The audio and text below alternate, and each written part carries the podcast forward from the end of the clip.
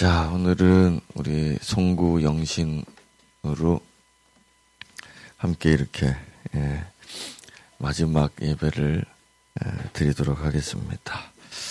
자, 오늘은 예, 승리의 비결이라는 제목으로 나누었던 말씀도 있고 또 새롭게 전하는 말씀도 있으니 함께 예, 귀한 시간 가졌으면 좋겠습니다. 성경은 먼저 세 군데를 읽도록 하겠습니다. 우리 순서대로 같이 한번 읽어보겠습니다. 시작. 무릇 하나님께로부터 난 자마다 세상을 이기느니라. 세상을 이기는 승리는 이것이니 우리의 믿음이니라. 예수께서 하나님의 아들이심을 믿는 자가 아니면 세상을 이기는 자가 누구냐. 아멘. 고린도전서 십오 장 시작. 우리 주 예수 그리스도로 말미암아 우리에게 승리를 주시는 하나님께 감사하노니 그러므로 내 사랑하는 형제들아 견실하며 흔들리지 말고 항상 주의 일에 더욱 힘쓰는 자들이 되라. 이는 너희 수고가 주 안에서 헛되지 않은 줄 알미라. 아멘. 시작. 이 썩을 것이 썩지 아니함을 입고 이 죽을 것이 죽지 아니함을 입을 때에는 사망을 삼키고 이기리라고 기록된 말씀이 이루어지리라. 아멘. 아멘. 자, 우리 음, 어디 어느 나라 속, 속담에 보면은 이런 말이 있습니다. 아, 네가 태어났을 때 너는 울었지만 아, 사람들은 기뻐하였다. 네가 죽을 때는 사람들이 슬퍼하지만 너는 기쁘게 죽도록 하여라. 그렇게 살아라. 음, 그런 말이 있습니다. 자, 우리가 세상에 태어날 때 왜 울었는지는 모르겠지만은 그렇게 슬퍼서 울었습니다. 그렇지만 우리가 죽을 때는 예, 우리 인생 전체를 마감하면서 음, 기쁘게 눈을 감을 수 있으면은 그 사람이 예, 성공하고 승리한 사람이다. 우리는 그렇게 에, 마음가짐을 가지고 살아야 되겠습니다. 우리가 음, 뭐 돈을 많이 벌고 높은 지위에 오르고 하고 싶은 것 하고 이루고 싶은 것 이루고 그렇게 했다고 해서 아, 인생 참 성공했구나. 세상은 다 그렇게 말하지만은 사실 세상에서도 현자들, 지혜자들, 그리고 하나님 말씀도 그러합니다. 우리가 끝을 기쁘게, 행복하게 그렇게 할 수 있는 사람이야말로 진짜 행복한 사람이고 승리한 사람이고 성공한 사람이다. 그렇게 여겨야 되겠습니다. 자, 우리가 인생을 살면서 많은 시작을 하고 또 시작이 있으면 항상 끝이 있기 때문에 또 끝을 내고 또 시작하고 또 끝을 내고 자 이렇게 반복하면서 인생을 살죠. 우리가 태어나서 이제 인생을 시작하고 또 인생 마감할 날도 옵니다. 음, 올 한 해도 우리가 찬송으로 시작하고 예배로 시작을 했는데 이제 또 예배로 마치는 이제 끝을 내야 되는 그런 순간이 오늘 다가왔죠. 자, 우리가 인생을 그렇게 사는 겁니다. 그러다가 언젠가는 진짜 모든 것의 끝, 예, 그 끝을 만나게 되는 예, 그런 날이 또 오게 될 것입니다. 아, 그러므로 오늘 우리가 올 한 해를 이제 끝을 내면서 어, 웃을 수 있느냐 하는 것이 우리의 진짜 마지막 아, 그때를 또 가늠해 볼 수 있는 그런 하나의 거울이 될 수 있다. 아, 그것을 여러분들이 기억하고, 음, 그렇구나. 아직도 내게는 에, 기회가 있고 소망이 있으니 이제 올 한 해를 돌아보고 또 내년을 기약하자. 자, 그런 마음을 여러분들이 되새기셨으면 좋겠습니다. 자, 여러분은 한 해 동안 무엇에 성공했습니까? 무엇을 이루었습니까? 또 무엇을 실패했고 또 어떤 것에 패배하였습니까? 음, 어, 만약 여러분들이 성공했다면 어떤 것 것들, 어떤 것에 성공을 하고 그것을 이루었다면 여러분 그런 승리가 앞으로도 계속 되기를 바라야 합니다. 음, 여러 가지 예를 많이 들 수 있지만 우리가 올 한 해에 이거 참 잘했구나 하는 것이 있을 때 그것을 내년에 못하게 되면 그것은 어, 끝을 행복하게 할 수는 없는 것이죠. 그래서 오늘 내가 올해 한 해 동안 이것을 너무 잘 이루었다면 내년에도 그것을 계속 잘 이루어 갈 수 있도록 해야 되고 또 내가 이거 오늘 이거 잘 실패했다 그런다면 음, 실패하는 것으로 그냥 포기하는 것이 아니라 어, 내년에는 이것을 성공하리라. 음, 여러분들이 마음이 참 좋아서 어떤 거는 실패하리라 괜찮다 어떤 거는 승리하리라 이런 식으로 인생을 살지 말고 이것도 승리하고 이것도 이루고 이것도 잘 되고 이것도 잘 해내고 자 이렇게 하셔야 웃을 수 있는 것입니다. 맞습니까? 목사님 현실이 안 그랬습니다. 인생 다 어떻게 다 이루고 살겠습니까? 자, 그래서 이 승리의 비결이 필요한 것입니다. 하나님의 사람 중에 아, 이거 참 아쉽다 하고 죽는 사람이 없습니다. 성경에. 그래서 남들이 어떻게 죽든 말든 나는 성경에 하나님의 사람들처럼 행복하게 눈을 감을 수 있는 마지막을 끝을 그렇게 보낼 수 있는 여러분들 되시길 축복합니다. 자, 사람들이 다이어트를 그렇게 하는데 에, 저는 그렇게 봅니다. 다이어트를 잘했구나. 야, 내내 해도 잘 될까?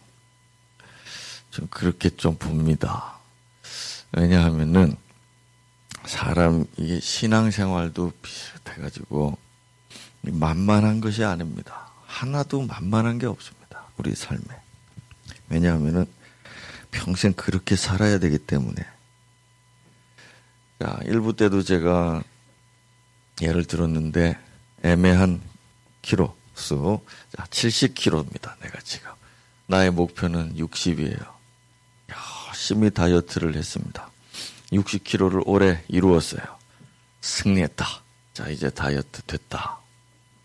하지만 성공했다고 해서 내년에 예전의 삶으로 돌아간다면 어느샌가 칠십 킬로그램 돼 있다 이겁니다. 아, 끝에 가서 말하겠죠. 실패했구나. 자, 우리가 이런 식으로 왜 실, 이걸 이제 우리는 실패했다고 말하는 겁니다. 왜 실패하느냐? 지금 내가 이 다이어트를 하고 있는 동안 그리고 지금 성공한 이 시점에서 앞으로도 계속 이렇게 살아야 된다. 평생 이렇게 살아야 된다. 여기에 대한 생각이 없어요. 그래서 오늘 내가 성공했다면 그 성공한 삶을 이루어낸 나의 모든 생활의 습관들을 내 평생 유지하면서 살아야지. 자, 이것을 붙잡아야만 예, 이 다이어트에 성공할 수가 있겠죠. 마찬가지로 신앙생활도 우리가 생각하는 영적인 수준과 또 우리의 헌신도와 우리의 믿음의 수준이 있는데 그리고 내가 그걸 원한다, 소망한다 했을 때 그 목표를 이루기, 이루었을 때 나는 승리했다라고 말할 수 있다면 그러면 그것을 이루기까지 오늘도 내가 달려가는데 언제까지 달리느냐? 저 끝, 진짜 끝, 끝, 끝까지. 올 한 해 내가 주님 앞에 이런 것 봉사하고 헌신하고 충성하고 이렇게 좋은 일 하고 했다. 승리했다. 성공했다. 예, 감사합니다. 좋습니다. 훌륭합니다. 그러나 내년에도 또 내 죽을 때까지 이렇게 살아야지. 자, 이런 각오를 하지 않으면 신앙생활 다 옛날 얘기 되는 것이죠. 옛날 얘기. 오늘 우리가 읽은 말씀들에도 보다시피 하나님은 그의 백성들에게 그의 자녀들, 하나님의 사람들에게 승리를 주신다라고 했거든요. 그래서 그 승리를 우리가 이제 반드시 쟁취해야죠. 하나님은 누구신가? 이 마지막 날에 자, 하나님은 누구신가? 우리는 이렇게 말해야 됩니다. 하나님은 내게 승리를 주시는 분. 그럼 나는 누구냐? 승리한 사람. 이것이 정체성이. 이거 딱 맞아야 됩니다. 같아야 됩니다. 자, 이렇게 할 때 우리가 최후의 순간에도 승리했다, 내 인생. 이렇게 말할 수 있으니까. 자, 이거 매우 힘들어 보이죠? 그래서 이제 비결이 필요한 것입니다. 자, 오늘 당신이 패배했다면, 음, 내일은, 내년은 반드시 승리하라. 하나님이 우리에게 오늘도 주시는 메시지입니다. 내가 너희들에게 승리를 주는 하나님이다. 자, 패배할 수 없죠? 예. 우리 인생 그렇게 길지 않습니다. 우리 인생 승리하며 살다가 죽어도, 음, 이게 짧은 인생이에요. 짧은 인생. 일부 때는 제가 이야기를 했는데, 음, 강 목사님. 강 목사님의 아들, 첫째 아들, 몇 살입니까? 여섯 살이요? 그밖에 안 됐어요? 이야. 첫째 아들 여섯 살. 음, 금방입니다. 금방입니다. 금방입니다. 네. 네. 너 조카 몇 살이고? 네 살. 네 살. 야, 네 살. 대단합니다. 대단합니다. 우리 김분기 장로님, 네, 막내 아들 몇 살입니까? 일곱 살이네요. 와. 일곱 살이네요. 자, 우리 모세가 말했습니다. 모세가 우리의 날 계수할 지혜를 우리에게 주소서. 우리의 날 계수할 지혜를 우리에게 주소서. 여러분, 인생이 뭐냐? 그 그렇습니다. 예, 인생은 요렇게 요렇게 셋, 넷, 다섯, 여섯, 일곱, 여덟, 아홉, 열. 요것만 셀 줄 알면 인생도 셀 수 있습니다. 여섯 살? 여섯 살. 여섯 살 두 번 하고, 세 번 하고, 네 번 하고, 다섯 번. 열 번 하면 몇 살이에요? 예, 할아버지다.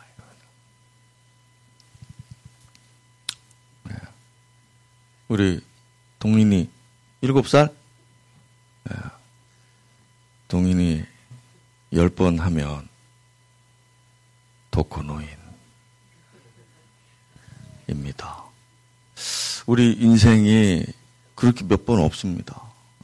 그 몇 번 없어요. 우리가 하루하루 그냥 일 분 일 초 사니까 영원하고 길 줄 알지만은 우리가 살아본 만큼도 못 살 수 있고, 또 우리 귀엽다고 하는 애들, 쟤들 저만큼만 열 번 살면 이제 죽는 겁니다. 그러니까 이 짧은 인생에 매 고생하고 패배만 하고 살다가 언제 우리가 행복했다라고 말하겠습니까? 예. 남은 인생, 여러분, 우리가 승리하십시다. 승리 주신다고 하셨으니까. 자, 첫 번째로 이 세 가지 오늘 이야기하겠습니다. 하나님의 은혜로 이깁니다. 우리 말씀 하나 다시 첫 번째 읽었던 말씀인데 읽습니다. 시작. 무릇 하나님께로부터 난 자마다 세상을 이기느니라. 세상을 이기는 승리는 이것이니 우리의 믿음이니라. 예수께서 하나님의 아들이심을 믿는 자가 아니면 세상을 이기는 자가 누구냐? 음, 어떻게 하면 이길 수 있느냐? 하나님께로부터 난 자는 이긴다 그랬거든요. 하나님께로부터 났다. 그 말에는 여러 의미가 있잖아요. 그래서 당신이 그리스도인이냐? 그러면 이기느니라. 이렇게 말씀합니다. 근데 누가 이기게 하냐?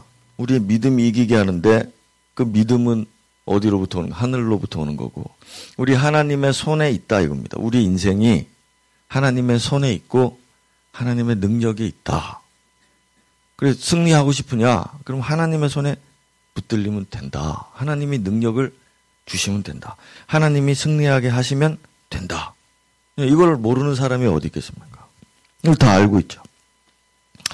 그러나 우리가 승리하지 못하는 이유는 이 말씀을 잘 알면서도 우리가 하나님의 능력을 의지하지 않고 하나님의 은혜를 의지하지 않고 받으려고 하진 않고 그저 나의 힘으로 자꾸 하려고 하니까 이것도 내 힘으로 풀어보고 이것도 내 능력으로 풀어보고 이것도 나의 자원을 사용해보고 이것도 내가 가진 것 사용해서 어쨌든 풀어나가 봐야지 하면서 머리 쓰면서 돈 쓰면서 시간 쓰면서 계속 그렇게 싸워나가고 있는데 네 그렇게 할 때 우리는 이제 영적으로 볼 때 하나님의 손에서 벗어났다 그렇게 말하는 겁니다.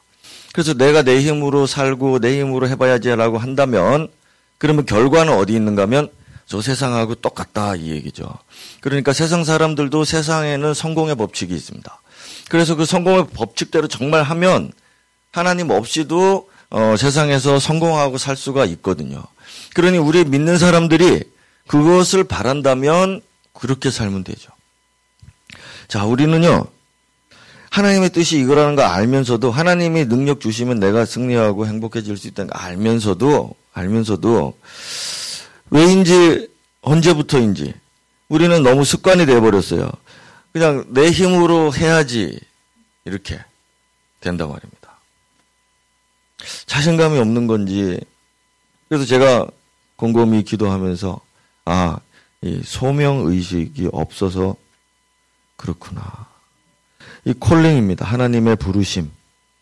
하나님의 부르심에 대한 확신. 자, 뭐 이거 길게 얘기는 하지 않겠습니다. 쉽게 얘기해서 나의 직장 생활이 있습니다. 나의 학업이 있습니다. 나의 장래 미래가 있고 내 가정이 있고 또 신앙에 있어서 교회 와서 또 내 사역도 있고 자, 이렇게 있는데 이런 것들을 소명의식이 없다. 이 말은 무슨 말인가 하면 하나님이 나에게 이걸 주셨다라는 의식이 없다는 뜻이거든요. 그러니까 내 가정을 내가 행복하게 해야지 이렇게 할 때 우리 가정 행복했으면 좋겠다 이렇게 할 때 아, 이 가정은 나의 하나님이 나에게 주신 하나의 가정의 공동체, 가족이구나 이렇게 생각하고 이 가족의 승리를 주시는 분은 행복을 주시는 분은 하나님이시구나. 자, 이렇게 이런 의식을 하면서 살아야 되는데 그렇지 않고 오늘 내가 무엇을 해주지 가족들한테 그래 돈을 많이 벌어야 되겠다. 아 이거 오늘 뭐 이렇게 놀이동산 애들 데려가야 되겠다.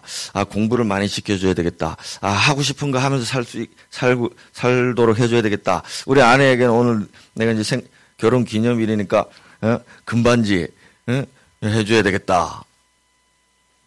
자, 이러면은 행복하고 이러면은 승리하고 이렇게 되면 우리 가장 좋은 줄 알고 산단 말입니다. 자, 이거는 저기 있는 사람들이 이제 주로 그렇게 해서 사는 거예요. 그래서 많이 갖다 주면은 뭐 높은 줄 알고 못 갖다 주니까 슬프고.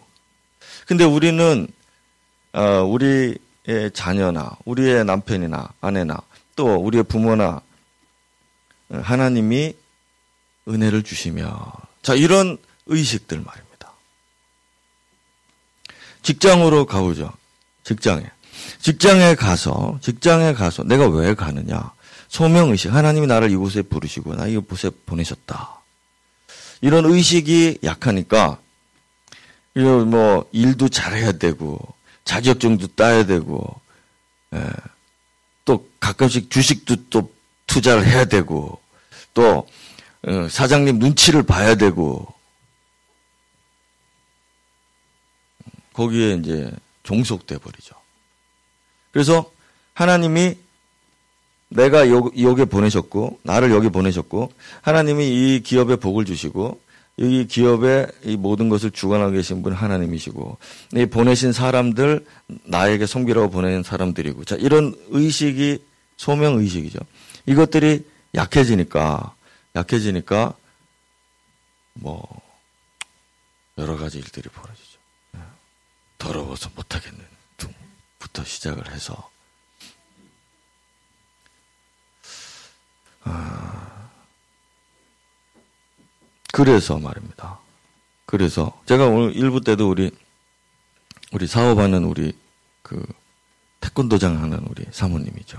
예, 있었습니다. 태권도장을 운영을 하잖아요. 자, 내가 삼성에 다닙니다. 내가 삼성 그룹에 다닙니다. 내가 뭐 현대 그룹에 다닙니다.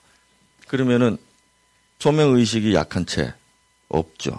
그래서 이제 그 가면은 자기의 그 기업 현대가 그 삼성이 나를 먹여주는 줄 알고 생각하고 거기에 막 충성하고 거기에서 막 어떻게 막, 예, 막 요동하죠. 마음이. 마음이 요동하죠. 아, 요동합니다. 어떻게 하면 잘 보일까? 어떻게 하면 승진할까? 막 하죠. 근데 내가 내 사업하고 내 장사하고. 예. 그러면 태권도장이 나를 먹여줍니까? 내가 태권도장을 먹이는 겁니다. 여러분. 예. 무슨 말인가 하니, 우리가 사실 이 직장생활 하시는 분들은 이 자영업하는 사람들의 이 마음을 한번 이렇게 견눈질해서 한번 보세요. 이 사람은 하나님을 의지할 수밖에 없습니다. 왜냐하면 여기 가면은 회사가 날 먹여준다고 생각하기 쉬운데 여기 오면은 내가 이걸 꾸려야 됩니다. 그러니 하나님께 은혜를 구하는 거죠. 물론 안 그런 사람도 있습니다. 자기 능력으로 뭘 해보려고 하는 사람들 있죠. 예, 그러면은 예, 세상의 기준대로 될 겁니다. 세상의 기준 많죠. 자본도 많아야 되고 연줄도 있어야 되고 자기 개인의 능력도 있어야 되고 또 운도 좋아야 되고 여러 가지 그 딱 맞아 떨어지면 성공할 겁니다, 이 사람.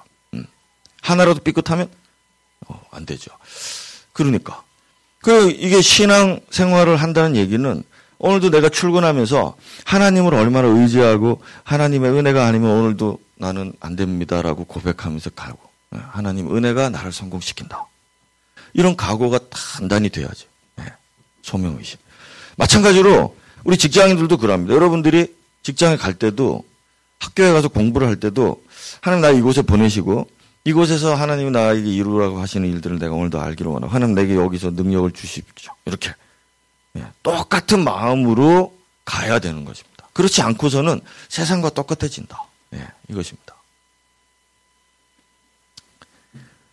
음, 그래서 우리가 여러분 하나님의 내가 하나님 사람이라면 모든 일과 모든 상황에서 다 승리할 수 있도록 가정에서도 음, 일터에서도 또 내 영혼에도 내 사역에도 교회 생활에도 모든 부분에 승리하고 기뻐하고 즐거워하고 재밌어지고 이렇게 할 수 있도록 하는 삶, 이거를 하나님이 우리 각 사람에게 주시겠다고 약속하셨으니까 올 한 해를 돌아보면서 이제 못한 거 있으면 내년에 그걸 붙잡아야죠.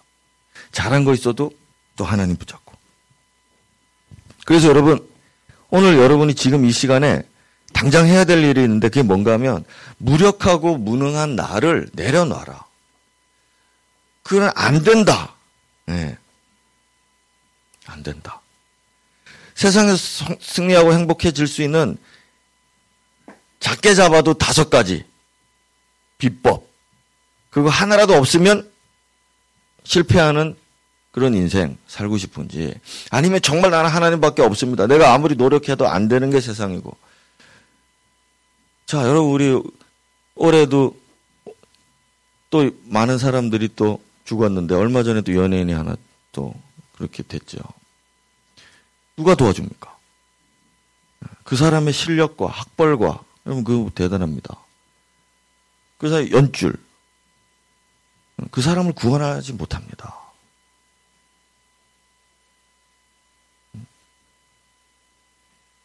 그 사람은 다섯 살짜리 열 번을 못 살고 죽었잖아요.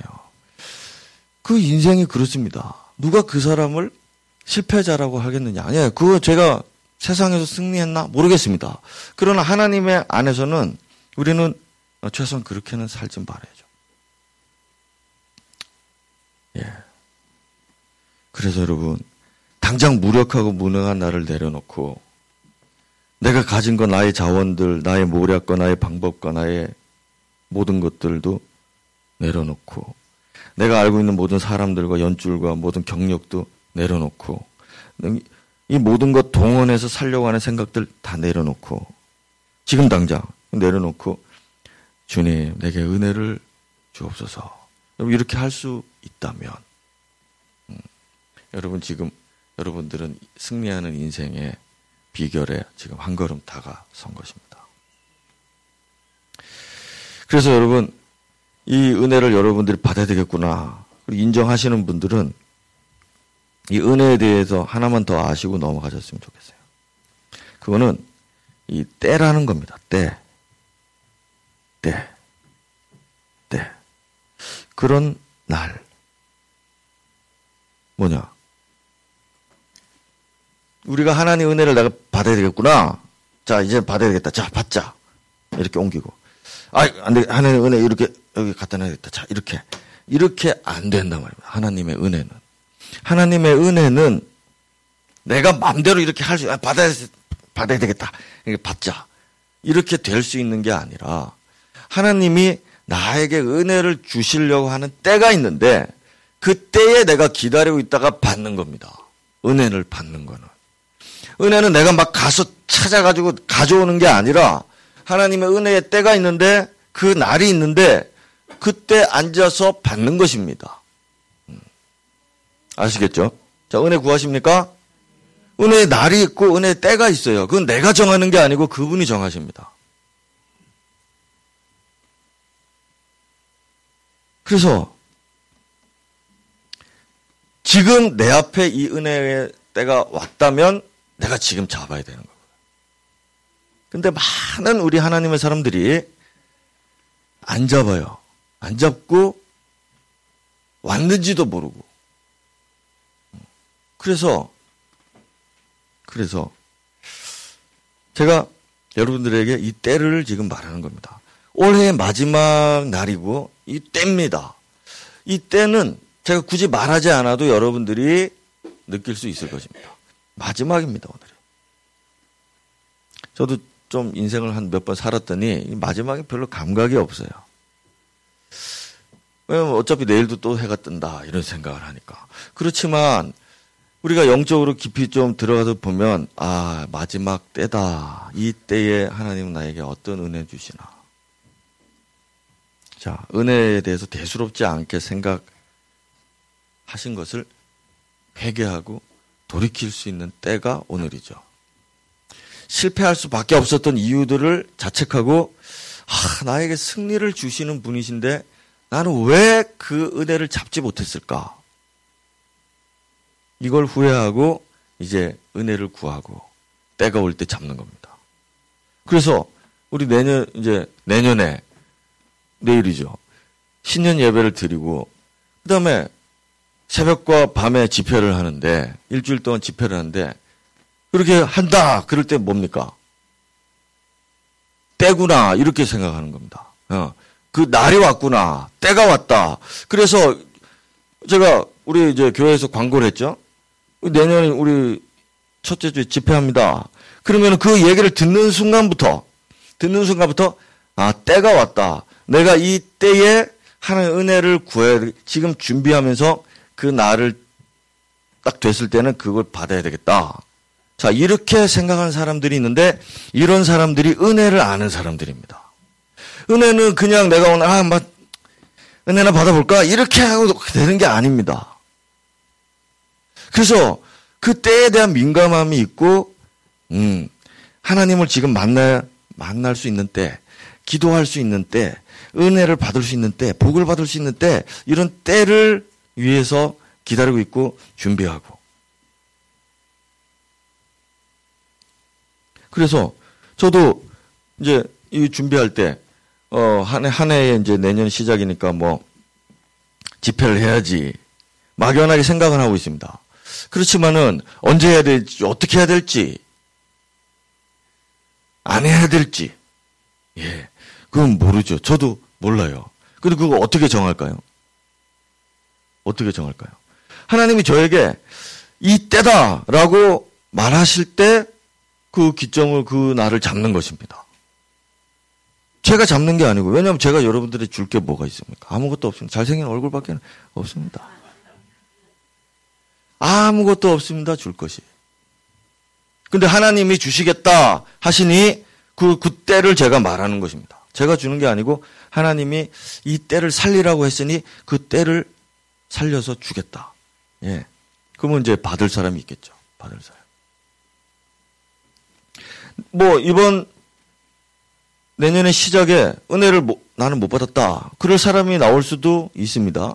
그러나 잘 준비했는데 왜 못 받았지? 그럴 수도 있습니다. 그건 왜냐? 그 당신의 때가 아니니까.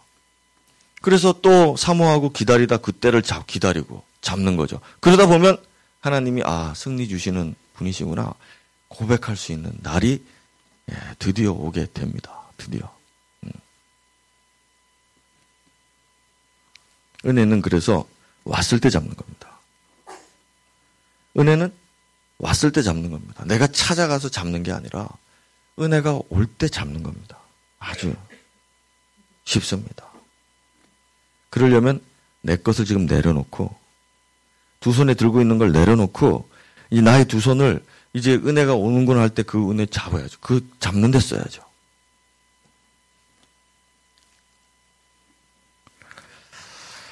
가까이 계실 때 그를 불러라. 멀리 있는데 불러도 소용없다.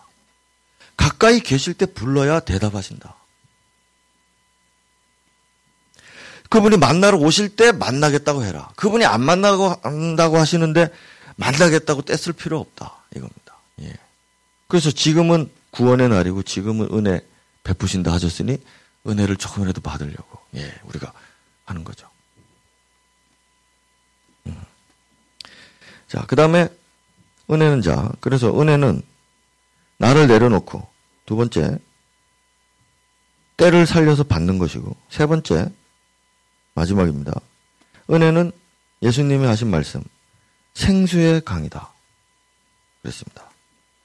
뭐 간단합니다. 이거 다 설명할 필요는 어, 수는 없고, 자 우리 주님께서 우리에게 주시는 은혜는 수돗물과 같지 않다 이 얘기입니다. 수돗물은 수돗물은 편하죠. 내가 틀면 나오고 뭐 돈만 내면은 보내줍니다.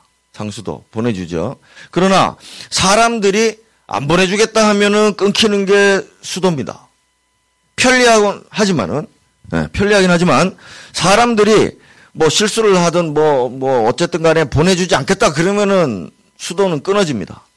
그렇지만 이 생수라고 하는 것은 네 배에서 생수의 강이 난다 했는데 이 안에서 샘물처럼 솟아나는 건데 이거는 사람이 끊는, 끊을 수 없어요. 사람이 보내주는 게 아닌, 아닌 거기 때문에.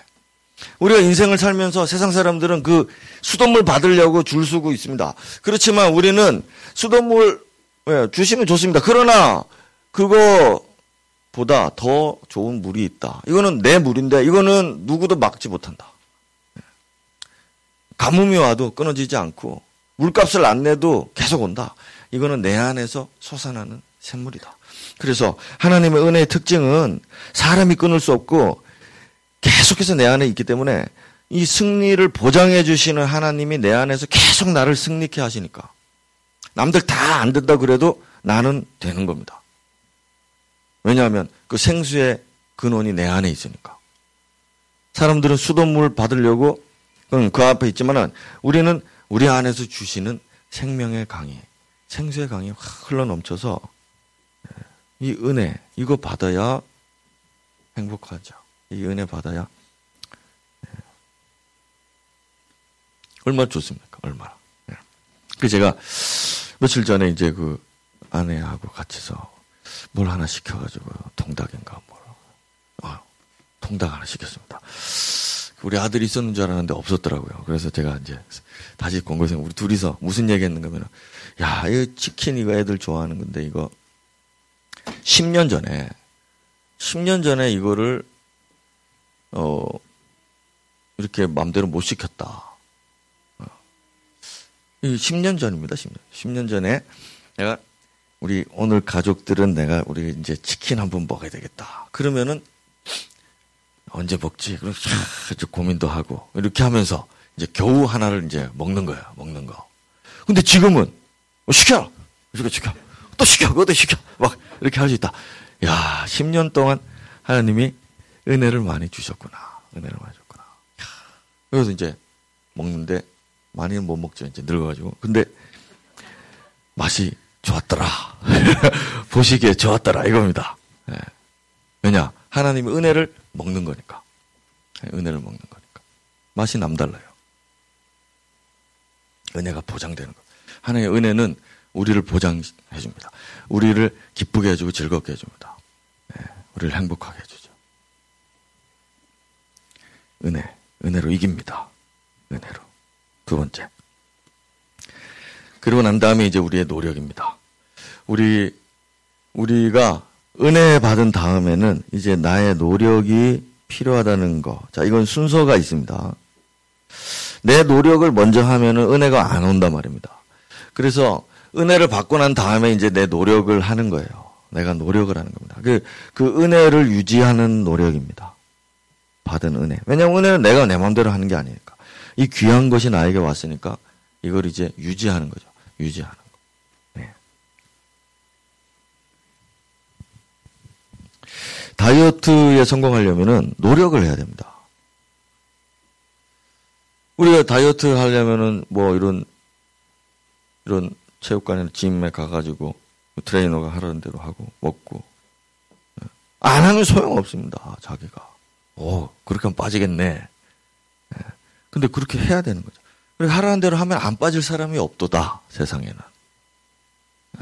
태어날 때부터 돼지가 아닌 이상은 다 사람이잖아요. 그래서 하라는 대로 하면 다 됩니다. 근데 왜 안 하는, 안 하는 겁니다. 안 해요. 안 합니다. 공짜로 하게 해주겠다 그러고 뭐. 인류 트레이너를 붙여주고 유기농 음식을 만들어줘도 자기가 안 하겠다 그러면 끝이죠. 자, 은혜도 마찬가지입니다. 은혜는 우리 하나님이 이렇게 하라고 말씀하시면서 주시는데 이거를 자기가 안 하겠다는 거예요. 그러면 소용없다. 소용없다. 우리 두 번째 읽었던 말씀 한 번 더 읽겠습니다. 시작. 우리, 우리 주 예수, 예수 그리스도로 말미암아 우리에게 승리를 주시는 하나님께 감사하노니 그러므로 내 사랑하는 형제들아 견실하며 흔들리지 말고 항상 주의 일에 더욱 힘쓰는 자들이 되라. 자, 이 은혜를 알았단 말입니다. 은혜를 알았다고요. 승리를 주시는 하나님께 감사한단 말입니다. 야, 그렇구나. 하나님 승리, 은혜 주시면 되는구나. 승리 주시는구나. 하나님 승리만 주시면 나는 승리한다. 이걸 감사합니다. 근데 그러므로, 그러므로 너희가 힘써라. 어, 힘써라. 수고해라. 수고해라. 흔들리지 말아라. 흔들리지 말아라. 성실해라. 자, 이렇게 말하거든요. 말씀한단 말입니다. 이게 이 하나님을 아니까 이제 나는 노력하는 겁니다.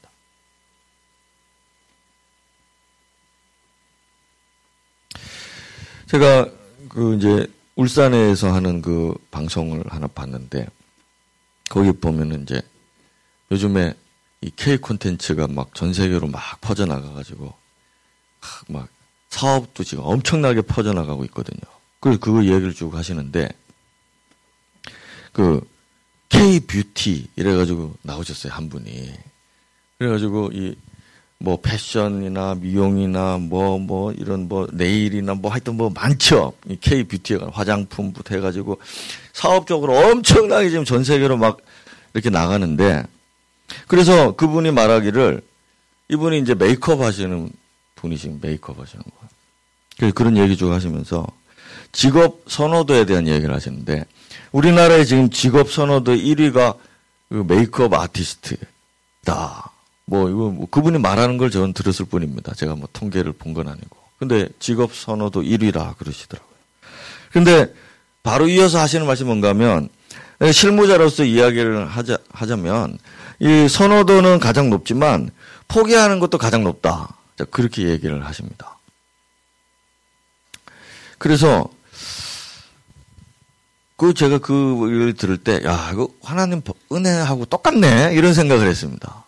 하나님의 은혜는 다 받고 그리스도인들이 하나님의 은혜 다 받고 싶어 하는데 은혜를 다 또 포기해요. 이 자기가 노력해야 된다는 거에 대해서는 전혀 없습니다. 개념이 없어요. 그냥 가만히 입만 벌리고 있으면 떡 떨어지는 거예요. 떡이 입만 벌리고 있으면 여기 뚝 들어올 줄 알고. 자, 제가 그럼 이거 한번 떨어뜨려 보겠습니다. 입 벌리고 있어봐라. 이게 안 들어갑니다. 근데 쥐가 받아서 이렇게 뭘 먹으려고든 해야지 뭘 되지. 저 이렇게 저도 못 봤습니다. 못 봤습니다. 제가 보니까, 야, 그렇구나. 어째 저렇게 세상하고 이거 하나님의 세계하고 대조될 뿐이지. 참, 그 원리는 왜 이렇게 똑같냐. 그래서 제가, 그럼 주님 어떻게 해야 됩니까? 네 자신에게 물어봐라. 네 자신에게 물어봐라. 뭘 물어볼까요? 그대여, 진정 원하느냐? 당신은 정말 원하는가? 물어봐라. 하나님의 은혜로 살고 싶은지 진짜 물어봐라. 스스로에게. 정말 원하는가? 그리고 얼마까지 버틸 수 있을까? 어떤 일이 와도 견디겠는가? 얼마나 희생할 수 있는가? 그리고 어느 수준까지 너는 되고 싶은가? 네가 네 스스로에게 물어봐라. 그걸 위해서 네가 노력한다면 이 은혜는 헛되지 않을 것이다. 너희 수고가 헛되지 않는다. 에이, 이거 해봤는데 안 되던데요. 그런 말 하지 않, 않게 된다. 너희가 지금 하고 있는 것에 더욱 힘쓰고 너희 수준 그 얼만큼 원하는지를 네가 결정하고 무엇을 얼마나 더 받을 건가 결정하고 그러나 그 모든 일이 매우 힘들 것이고 많은 시련이 있고 시험이 있고 도중에 포기할 수밖에 없는 그런 사연들이 많이 있을 텐데 그걸 견디겠느냐? 그 너에게 물어봐라. 너 자신에게. 너 자신에게. 그것입니다. 그래서 제가 이 시험과 시련에 대해서 믿음의 시련과 시험에 대해서 그걸 각오하고 미리 준비하고 어느 어느까지 가겠느냐, 얼마나 참겠느냐, 얼마만큼 포기하겠느냐, 얼마만큼 희생을 하겠느냐. 여러분들에게 엄청나게 독려를 많이 했었죠. 정말 주님 은혜로 살고 싶습니다. 그래서 승리한 인생 살고 싶습니다. 할 때 치러야 되는 많은 대가들이 있는데 그거를 어느, 얼마만큼 어느 정도까지 너는 허락하겠느냐.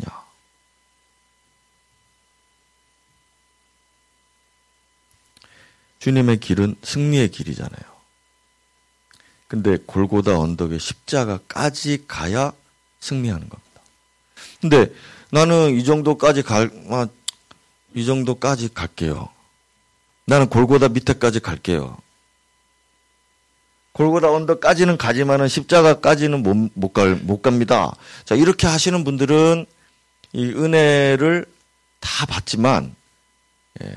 자기 것으로는 삼지 못하죠. 승리가 자기에게 돌아올 수는 없다. 좀 냉정하지만 주님 가신 길인 거예요. 십자가.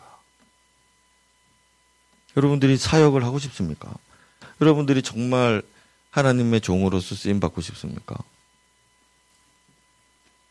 그러면은 얼마만큼 희생해야 되고 얼마만큼 내가 포기할 게 또 생기는데 그 포기할 수 있는지 또 얼마만큼 많은 시련과 지금, 지금이라도 그만두고 싶다. 이런 마음들, 생각들, 사건들이 생기는데, 그래도 할 수 있는지. 주님이 그걸 하루하루 오늘의, 올 한 해 동안의 많은 실패들, 또 그 작년에도, 그 작년에도, 또 내년에도, 하나님은 이런 시작과 끝, 이 가운데서 계속해서 그것들을 우리에게 자각하게 해주실 때, 내가 지금 각오가 돼 있으면 그것도 이기고, 또 이기고, 또 이기고, 또 승리하고, 네, 또 그걸 포기합니다. 그리고 또 은혜는 받고 이거 내가 참겠습니다. 그리고 또 은혜는 받고 이거 내가 견디겠습니다. 그리고 또 은혜 받고 자 이렇게 할 수 있느냐 말입니다. 그러면 그해 또 승리할 것이고 또 승리. 자 여러분의 가정, 여러분들의 직장 뭐든지 그렇게 해서 가져가고 또 가져가고 또 가져가는 겁니다. 예, 하나님 은혜. 자 그래서 여러분 이게 안 되면은. 여러분들이 장치를 마련해야 됩니다. 그 장치 중에 하나가 제가 항상 얘기했던 자기가 쓰는 거, 각오를 쓰기도 하고 뭐 많죠. 쓰기도 하고요. 그 다음에 뭐 여러 부분에 있어서 자기의 결심들을 예, 결심들을 지키기 위해서 난 이 정도까지 나는 이거 잃어버리더라도 난 은혜는 받, 받고자 합니다. 제가 이걸 포기하고, 제가 여러 가지 그런 이런 일이 닥쳐와도 나는 신앙을 포기하지 않고 내 사명 포기하지 않고 나의 이 모든 힘든 일도 감내하겠습니다. 자, 계속 이렇게 해나가. 공부도 그렇게 하는 거고, 직장생활도 그렇게 하는 거고, 돈 버는 것도 그렇게 버는 거고, 그러면서 주님께 은혜를 계속 대여받는 것입니다. 그거는 내려놓고, 자기 건 내려놓고 하나님 건 계속 받고, 자, 이렇게 할 때 우리의 모든 부분에 있어서 하나씩 승리하는 것이죠. 성공하는 거죠. 예. 여러분, 이 세상에서 이야기하는 거는요, 다 불가능한 일들을 이야기합니다. 불가능한 일들. 앞뒤가 맞지 않는 성공의 비결들을 많이 가르쳐주는데 너무 안타깝습니다. 남자가 집에 와가지고 맨날 애들 기저귀 갈아주고 애들하고 주말에 놀아주고 어떻게 나가서 사업에 성공합니까? 그렇게 애지중지하면서 자기 가정을 돌보다가 밖에 나가서 일한다고요, 남자가? 저는 못 봤습니다, 그런 사람들. 여러분, 우리는 좀 어, 세상에서 말하는 것보다 하나님께서 하시는 것을 붙잡아야 됩니다. 하나님께서. 제가 뭐 가정 돌보는 그런 얘기를 하, 그거 하지 말라는 얘기를 한 게 아니라 그런 식의 불가능한 일들을 계속해서 말하고 있는 거예요. 그러나 우리는 너무 간단합니다. 하나님 주신 은혜 받아서 나에게 소명의식, 내가 보내주신 곳에 내가 하나님의 은혜로 하겠습니다라고 하나님께 은혜를 구하면서 계속 할 때 그것들이 성공해 나가는 것이 아주, 제가 지금 복잡하게 설명하지만 그렇게 복잡하지 않아요. 너무 쉽습니다, 이게. 그래서 여러분, 아, 남편 아내도 마찬가지입니다. 부부가 이렇게 있는데 부부가 부부가 둘을 다 영적으로 정말 깨어서 막 신앙으로 지금 내가 한번 살아봐야, 하나 은혜 없으면 안 된다 하면서 막 기도하고 힘쓰면서 그렇게 해서 막 살면 참 좋겠지만, 반대할 때도 있거든요. 남편이 반대할 때도 있고, 아내가 반대할 때도 있고, 자식이 방해할 때도 있고, 막 그럽니다. 부모가 막 말릴 때도 있고, 하여튼 우리는 그때 결정을 해야 됩니다. 내 육으로 갈지 영으로 갈지, 세상으로 갈 방식으로 갈지 하나님의 방식으로 갈지를 내가 지금 결정해 놔야 되는 것이죠. 그래서 예수님이 나를 따르려고 한다면은 이 가정도, 이런 부모도, 자식도, 이런 재물도, 세상에 있는 것들도 다 내려놓고 다 팔아서 주고, 그리고 나한테 완전히 빈손으로 나를 따라와라. 주님이 그렇게 말씀하신 이유가 있습니다. 그게 처음부터 각오가 되면 이 은혜의 세계에서 살아남는 겁니다. 예. 근데 많은 사람들이 돌아가죠. 돌아가 버렸죠. 자, 보십시오. 우리가 장치를 마련해야 되는데, 이렇게 각오하는 것부터 시작을 하고, 또 많은 여러 가지들을 할 수 있습니다. 자, 예를 들어볼게요. 이거 하나하나는 제가, 어, 신년 예배 때 할지 아니면은 뭐, 또, 우리 집회 때 할지 아니면은 또 여러분 나름대로 해보라 할지 모르겠습니다만, 예를 하나 들어볼게요. 우리가 안식일이 있습니다. 안식일. 자, 원래는 우리는 창조된 아담은 매일 하나님 만나야 됩니다. 매일 하나님 만나고 매일 예배하고 그래야 되잖아요. 그래야 되죠. 그런데 하나님께서 안식일을 정하셨어요. 안식일을. 이날 하루만은, 이날 하루만은, 일주일 중에 하루만은 온전히 하나님을 예배하고 은혜를 받아라. 그 날로 하나님이 정해 주셨죠. 자, 은혜는 하나님이 정하신다고요. 때를 하나님이 정하시죠. 근데 이게 최소한입니다. 최소한의 때를 정해서 주셨어요. 이게 안식일입니다. 원래는 우리가 매일 예배하고 매일 기도하고 매일 그렇게 해야 되지만, 안식일을 하나님이 이 제도를 정하신 거예요. 이 제도. 예, 이게 바로 장치죠. 장치. 왜냐하면 우리가 살다가 아 바쁘고 하니까 내일 예배 드릴게요. 내일 예배 드릴게요. 매일 이릅니다. 매일. 이걸 안 해놓으면. 우리가 주일마다 우리 교회들 모여서 예배합시다. 자, 안식일을 우리가 계승하고 일주일에 하루 예배 드리는 날로 우리 이렇게 합시다. 이렇게 안 해놨으면은 매일 오십시오. 매일 오고 싶을 때 오시고 제가 여기서 계속 예배 드립니다. 자, 여러분들 오고 싶죠. 오십시오. 자, 그러면은 여기서 일주일에 한 번 올까 말까 한 사람들이 수두룩하다. 그래도 결국에 나중엔 안 온다. 목사님 내년에 갈게요. 이럽니다. 목사님 십 년 뒤에 갈게요. 이런 얘기 합니다. 예. 하나님 그래서 이거 정하셨단 말이에요. 정하셨다. 자, 여러분, 우리도 정해야 됩니다. 내가 새벽 기도를 하고 싶다 그러면 새벽 기도를 정하고, 내가 이렇게 해야 되겠구나. 이게 내 수준이다. 내가 하나님 은혜를 받고자 할 때에 내가 정한 기준이고, 이 정도는 해야 하나님이 나를 하시겠다. 자, 여러분, 우리 각자의 마음속에 다 있는데 그거를 여러분들이 정하시고 그걸 노력을 해서 그걸 취해야 되는 것입니다. 그걸 안 하면 안 되죠. 안 하면. 자, 우리가 운동장, 운동에, 운동, 그, 저기, 다이어트 반에 갑니다. 다이어트 해달라고 그럽니다. 자, 일주일에 세 번 오십시오. 어. 그 다음에 한 끼에 이렇게, 이렇게 식사를 이렇게 하죠. 자, 이 최소한의 수준으로 정해줍니다. 매일 하면 더 좋죠. 그렇지만은 내가 보니 니는 안 되겠다. 한 삼 일만 해라. 자, 그래도 된다. 자, 이렇게 하잖아요. 이게 최소한의 장치죠. 최소한의 장치를 하면, 예, 그대로만 해도 된다 이겁니다. 그래서 우리가 은혜 받고자 할 때 이 노력을 한다는 얘기는 각오를 먼저 하고, 그 다음에 구체적으로 내가 그러면은 어떻게 해야 되겠구나. 이 정도는 내가 최소한이다. 이거는 내가 반드시 해야 된다. 이렇게 정해놓는 것입니다. 그리고 그걸 반드시 지키려고 노력하는 것. 이게 은혜를 받는 비결입니다. 그래서 우리 성령의 시대가 됐는데 성령은 매우 자율적이신 분이잖아요. 우리에게 자유를 주시죠. 그렇지만은 우리가 율법의 율법을 무시할 수 없는 것은 우리가 정해져 있는 이 기준을 무, 음, 벗어날 수 없는 건 사실 성령은 이거를 완전히 포함해서 더 넓게 하게 하시는데 우리가 성령을 못 따라갑니다. 그래서 최소한 율법의 정신이라도 우리가 지키고 바라보는 거죠. 이 두 개가 조화롭게 가야 된다. 자, 마지막 세 번째입니다.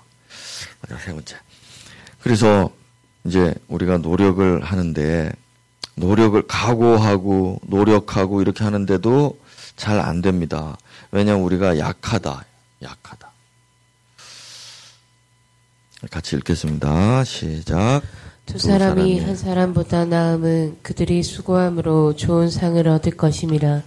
혹시 그들이 넘어지면 하나가 그 동물을 붙들어 일으키려니와 홀로 있어 넘어지고 붙들어 일으킬 자가 없는 자에게는 화가 있으리라. 또 두 사람이 함께 누우면 따뜻하거니와 한 사람이면 어찌 따뜻하랴. 한 사람이면 패하겠거니와 두 사람이면 맞설 수 있나니 세 겹줄은 쉽게 끊어지지 아니하느니라. 아멘. 우리 한 사람 한 사람 한 사람 한 사람이 은혜 받고 이제 노력하면서 그렇게 가는데도 이 한 사람 말입니다. 이 한 사람이 약하거든요. 그래서 오늘은 막 단단하게 결심하지만은 내일은 또 여지없이 무너질 수 있어요. 그래서 하나님은 두 사람을 보내주시죠. 공동체입니다. 교회입니다.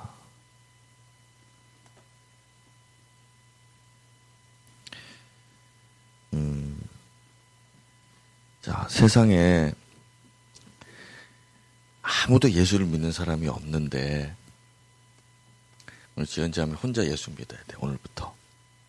오늘부터. 우리는 이제 이쪽 분단은 이제 내일부터 절에 갈 거예요. 불교. 요 뒤에는 이제 폭탄 조끼 맬 거야. 하마스. 근데 이제 세상에 전 세계에 오 대양 육 대주에 당신밖에 없어. 예수 믿는 사람. 할 수 있겠어요? 뭐 답을 말할 필요는 없어요. 가만히 있으는데 오늘 처음 당해봐가지고 지금 이렇구나. 얘네는 하도 많이 당해봐가지고 가만히 있어. 아무 말도 안 하고. 그냥 하는 말이에요. 진짜 아무도 없어요. 자, 우리 양대승밖에 없습니다. 예수 믿는 사람. 진짜 우리는 아무도 이제 안 믿어. 그럼 양대승 다음 주에 교회 올까요? 다음 주는 오겠지. 그 다음 주에는. 뭘, 몰라요. 언제부터 안 오게 될지는. 공동체가 있다는 게 얼마나 소중, 이, 내 교회가 있다는 게. 그리고 오늘 내가 교회를 빠졌다. 그럼 연락이 오는 사람이 있다. 이게 얼마나 귀한 건지 모릅니다. 연락이 오지만 그것도 뭐 마음도 없고 그냥 하라 해서 한다. 이럴 수도 있는데 진짜 진심으로 내 영혼을 내 영혼을 안타까워하면서 왜 최소한의 이 예배 생활도 안 하려고 안 하게 됐니? 네. 이렇게 말해줄 수 있는 사람이 있다면. 근데 걔가 한 달 뒤에는 또 안 와. 근데 내가 전화해. 너 왜 안 오니? 자, 이게 공동체입니다. 이게. 사람이 약해지는데 옆에서 붙들어줄 사람이 없다면 그 사람은 화가 있다. 내가 교회는 가고 싶은데 갈 교회가 없다면 화가 있다. 그 사람이 불행하다. 내가 지금 추운데 내 옆에서 함께 누워서 따뜻하게 해줄 수 있는 사람이 있다면 행복하죠. 이러려고 하나님께서 교회를 주셨기 때문에 이 교회가 없이 혼자 버틸 수 있는 사람은 없습니다. 어떨 때는 내 남편, 내 아내보다 나의 믿음의 형제가 더 나에게 진실될 수도 있고 진짜입니다. 더 바른 길로 인도해 줄 때도 있고 그렇습니다. 그래서 혼자서 뭐 공부 열심히 해봐야 되겠다. 대부분 공부 잘하는 애들은 자기 스터디 그룹이 있습니다. 그래가지고 공부 얘기를 해요. 계속 공부를. 혼자서 한다. 그래서 거짓말이에요. 다. 다 누구 자기 스승이 있고 자기 옆에서 잡아줄 부모가 있든지 누가 다 있습니다. 옆에. 물론 세상 일은 그렇게 있을 수 있죠. 혼자서 독하겠다. 예, 그럴 수 있습니다. 그렇지만 영적 세계는 그렇지 않습니다. 우리가 아브라함, 노아, 모세 왜 위대하냐? 바울 왜 위대하냐? 선교사님들 왜 위대하냐? 아무도 없는데 혼자 믿는 겁니다. 거기서 울산에 여기 아무도 예수 안 믿는데 나 혼자 믿는 겁니다. 근데 그 믿음을 자기가 지킨다 혼자서. 그렇기 때문에 위대한 거죠. 위대한. 만약에 목사님 저는 혼자서 할 수 있습니다. 그렇다면 여러분 당신은 제가 봤을 땐 저기 가서 방주를 만드시든지 뭘 해야 돼 지금. 하나님이 그런 사람은 가만히 안 놔둔다. 이거. 근데 우리는 그런 사람들이 아니라면 아 우리 함께 하는 것이 매우 소중하구나.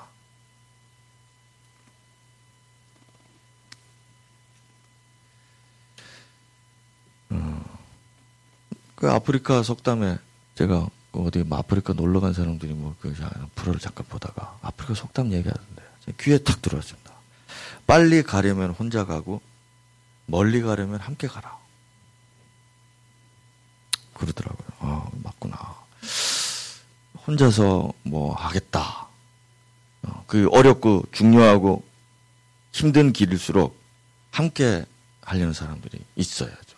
혼자서 안 된다. 지금 당장 내가 단거리로 얼마나 갈 수 있어도 좀 있으면 쓰러지고 지치고 포기할 거예요. 이제 함께 할 수 있는 사람이 있느냐? 그럼 끝까지 갈 수 있다. 우리는 어디까지 가야 됩니까? 예, 진짜 그 끝까지 가야 되거든요.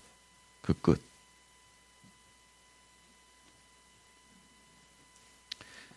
자, 그러면은 이 공동체 서로 잡아주고 응원해주고 격려하고 어, 붙들어주고 도와주고 협력해주고 막 하는데. 여러분 공동체를 생각할 때 하나를 꼭 기억하세요. 먼저는 하기 싫은 사람을 설득하는 게 공동체가 아니다. 이겁니다. 공동체는 함께하고 하고자 하는 사람들하고 마음을 모으는 게 공동체예요. 우리가 여기 모여가지고 오늘, 오늘부터 공부하자. 오늘부터 공부, 요번에 시험을 우리 잘 치자. 공부하는 스터디 그룹을 만들었습니다. 다섯 명 있는데 그 다섯 명 중에 이제 한 명이 왔는데 이 사람은 공부는 하기 싫은데 스터디 그룹은 하고 싶다는 겁니다. 그럼 뭐, 일단 와라. 왔습니다. 그리고 스터디 그룹을 합니다. 근데 우리 네 명은 계속 공부를 합니다. 막 하는데 이 사람은 공부를 안 하고 맨날 딴짓하고 있습니다. 옆에서. 그러면 처음에 우리가 어떻게 해야 되죠? 공부하자. 공부해라. 뭐 모르는 거 있냐. 너 오늘 뭐 할 거냐. 이렇게 도와줍니다. 옆에서. 근데 계속 안 합니다. 계속 안 해요. 계속 안 합니다. 그럼 이 사람은 우리 가운데 공동체가 될 수 없어요. 우리는 조용히 다른 곳에 가서 공동체를 또 만드는 겁니다. 연락이 안 와. 오늘 어디서 모이나. 띡 끌어버립니다. 오늘 스타디 어디서 하니. 답을 안 합니다. 왜냐하면 우리 네 명이 여기서 해야 되기 때문에. 우리 공동체를 이루어야 되기 때문에. 자, 공동체는 그걸 공동체로 갑니다. 따라다니면서 해라, 해라, 해라, 해라, 이렇게 하는 건 아니에요. 예. 공동체의 특성을 잘 생각해 보세요. 하고자 하는 사람들 하는 겁니다. 이건 마치 전쟁과 같아서 전쟁 같아서 우리가 총을 쏘는데 다 같은 전우입니다. 우리가 정말 다 막 전우입니다. 열 명이 지금 전투를 하는데 다섯 명이 여기서 지금 전사를 했습니다. 그리고 막 벌떼처럼 몰려오는데 우리가 지금 도망가야 되는데 이 시체들을 안고 도망갈 것이냐 그냥 갈 것이냐. 우리 남아있는 공동, 살아있는 공동체는 결정을 해야 되죠. 놔두고 가자. 자, 매, 매우 냉정합니다. 매우 냉정하지만 왜냐하면 얘들까지 들쳐고 가면 우리는 죽는다.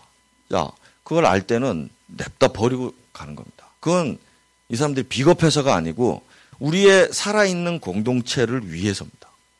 그래서 우리가 여러분 신앙생활을 한다, 교회생활을 한다 할 때 어느 정도까지 우리가 도와주고 격려해주고 이렇게 하지만 아까 얘기한 것처럼 자기가 싫다고 할 때 아무 은혜도 필요 없고 나는 뭐 내 노력도 하지 않고 이런 다 필요 없다 이렇게 하는 사람들을 데리고 계속 같이 품고서는 이 공, 승리의 공동체를 이룰 수는 없어요.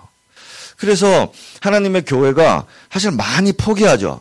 그 우리는 승리를 하지 않아 좋다. 이 사람들을 함께 살겠다라고 하는데 사실 실상 시체들과 함께하는 교회들일 뿐입니다.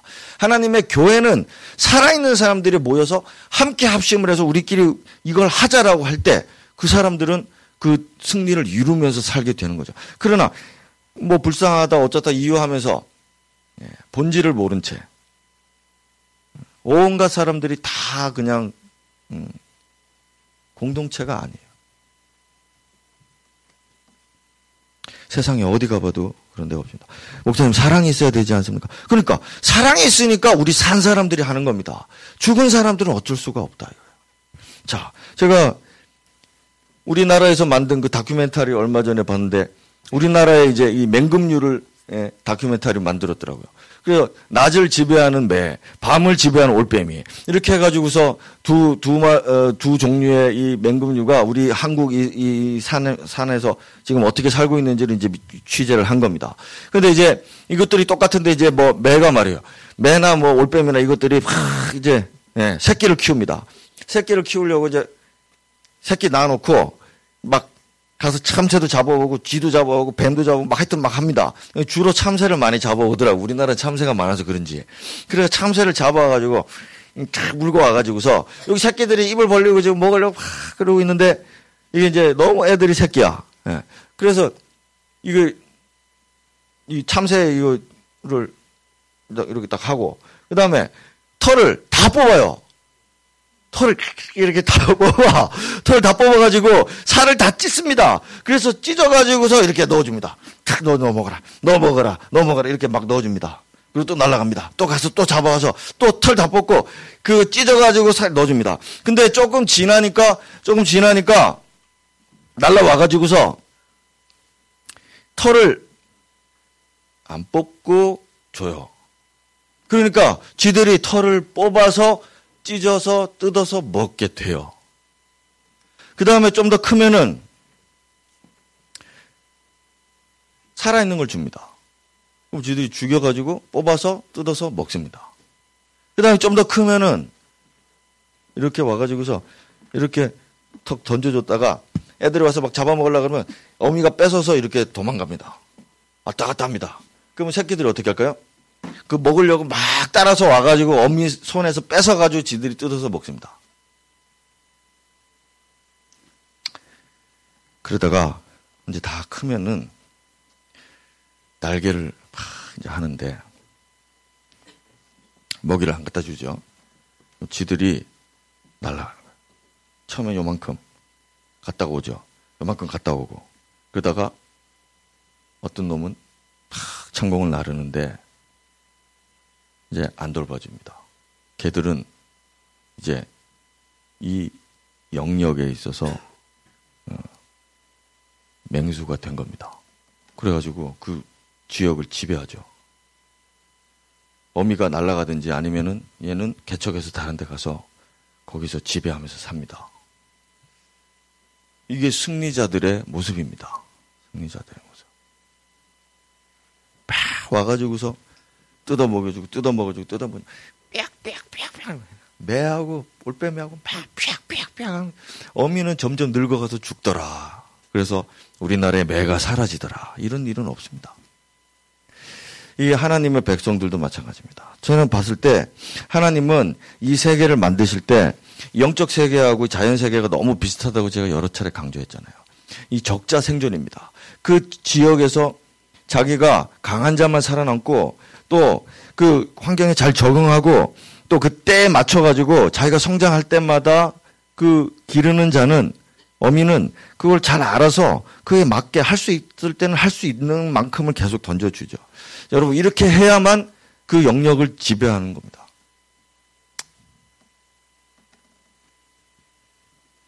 자, 이게 바로 공동체의 모습이에요. 그래서 우리가 이제 어느 정도 성장하고 하면은 또, 또 자기도 남을 또 다른 사람을 이렇게 할 수 있을 만큼 계속 성장해 나가요. 자, 이제 오늘 예, 결론을 짓도록 하겠습니다. 우리가 참 이렇게 사는데 사람들은요 이렇게 참 머리가 이렇게 좋아서 그렇게 잘 만들어냅니다. 그래서 막 좋은 생각들, 좋은 이론들 이런 것들을 이렇게 그렇게 많이 만들어내요. 그런데 참 취지가 좋아 보이고 참 음, 휴머니즘이 있고 막 되게 멋지고 막 그런데 실제로 결과가 그렇게 좋지 못할 때가 많습니다. 거의 뭐 대부분 그렇더라고요. 뭐 쉬운 예로 공산당들 그 공산주의 사회주의 좋다고 이론이 너무 좋잖아요. 무상 교육 시켜주고 무료 급식 해주고 무료로 그냥 의료 해주고 세계에 북한밖에 없습니다. 그런 나라. 근데 가보시면 병원이 없습니다. 무료 의료야. 무료 의료인데 가서 줄 서 있어야 됩니다. 오늘 못하면 내일 가서 또 줄 서 있습니다. 그 다음날 또 줄 서 있습니다. 그 다음날부터 안 갑니다. 이게 사람들이 만들어낸 썩 그럴듯한 모습이지만 결과는 하나도 없는. 우리가 신앙생활도 하면서 이 사회생활도 하는데 사회에서는 이렇게 하면 행복하고 이렇게 하면 잘 살 것이라고 말하는데 그렇게 자살하는 사람도 많고 그렇게 이혼하는 사람도 많고 그렇게 폐륜한 아들도 많고 점점점 더 많아지는데 이 세상에서 방식과 방법이 발달하지 않아서 그런 게 아닙니다. 고도로 발달하지만 여전히 사람들은 이 불행 속에서 허덕이면서 살고 있어요. 그래서 제발 부디 오늘 우리가 이 마지막을 보내면서 우리는 뭐 좋은 생각이든 어쨌든 뭐 사람의 생각이고 취지야 어쨌든 뭐 사람에게서 나온 거라면은 좀 내리고, 내려놓고 나 자신에게서 나온 것이라면 좀, 좀 내려놓고 하나님께 가서 하나님의 은혜를 구하고 하나님께로 향하는 우리들의 노력이 열매를 맺을 때 또 곁에서 함께 해주는 사람들과 함께 이 길을 걸어갈 때 하나님의 원리대로 될 것이고 예수님이 마지막 끝에 다 이루었다 하시면서 만족스럽게 가신 것처럼 바울 사도가 다 이루었다 하고 행복하게 갔던 것처럼 우리의 인생도 하나님의 사람이라면 다 이루고 갈 수 있는 다 승리하고 갈 수 있는 그런 인생들이 되시기를 축복합니다. 마지막 이 말씀 사망을 이긴다. 이거 하나 기억하시고 이제 마무리하려고 합니다. 어, 아무리 세상에 승리하고 성공한 사람도 다 이뤘다 그래도 사망 앞에서는 실패죠. 이 지옥의 문에서는 아무도 이길 자가 없습니다. 다 무력한데 우리는 하나님의 사람들은 최후의 승리가 뭔가 하면 우리가 부활하여 이 사망의 권세까지도 이기게 되는 것. 그래서 계시록에 보면 수천의 사람들이 수만의 수십만의 사람들이 헤아릴 수 없는 무리들이 승리를 노래합니다. 우리가 승리했습니다. 우리가 이 세상살이를 승리하였고 하나님의 자녀가 아니면 하나님께로부터 난 자가 아니면 누가 세상을 이기는 이기겠느냐. 요한이 말씀하신 것처럼 우리가 세상을 이기고 승리했던 노래를 그날에 부활하여 주님 앞에서 부르게 되는 것. 이게 우리들의 모습이다. 이것입니다. 이 비결 안에서 이루어져가는 우리들의 이 승리의 삶을 이제 여러분 상상하면서 우리가 함께 기도하면서 마쳤으면 좋겠습니다. 자, 우리 같이 한번 기도하겠습니다. 어, 최후의 순간까지 우리는 승리하고 이길 것입니다. 사람들은 사망 앞에서 또 이 세상 앞에서 굴복하고 살다가 결국 사망 앞에서도 죽임당하는 그런 비참한 인생으로 끝을 맺겠지만, 우리의 끝은 오늘도 이기고 내일도 이기고 그리고 최후의 날에도 이길 것입니다. 행여나 우리가 살다 보면 실패하는 시기도 있고 실패하는 일들도 있습니다.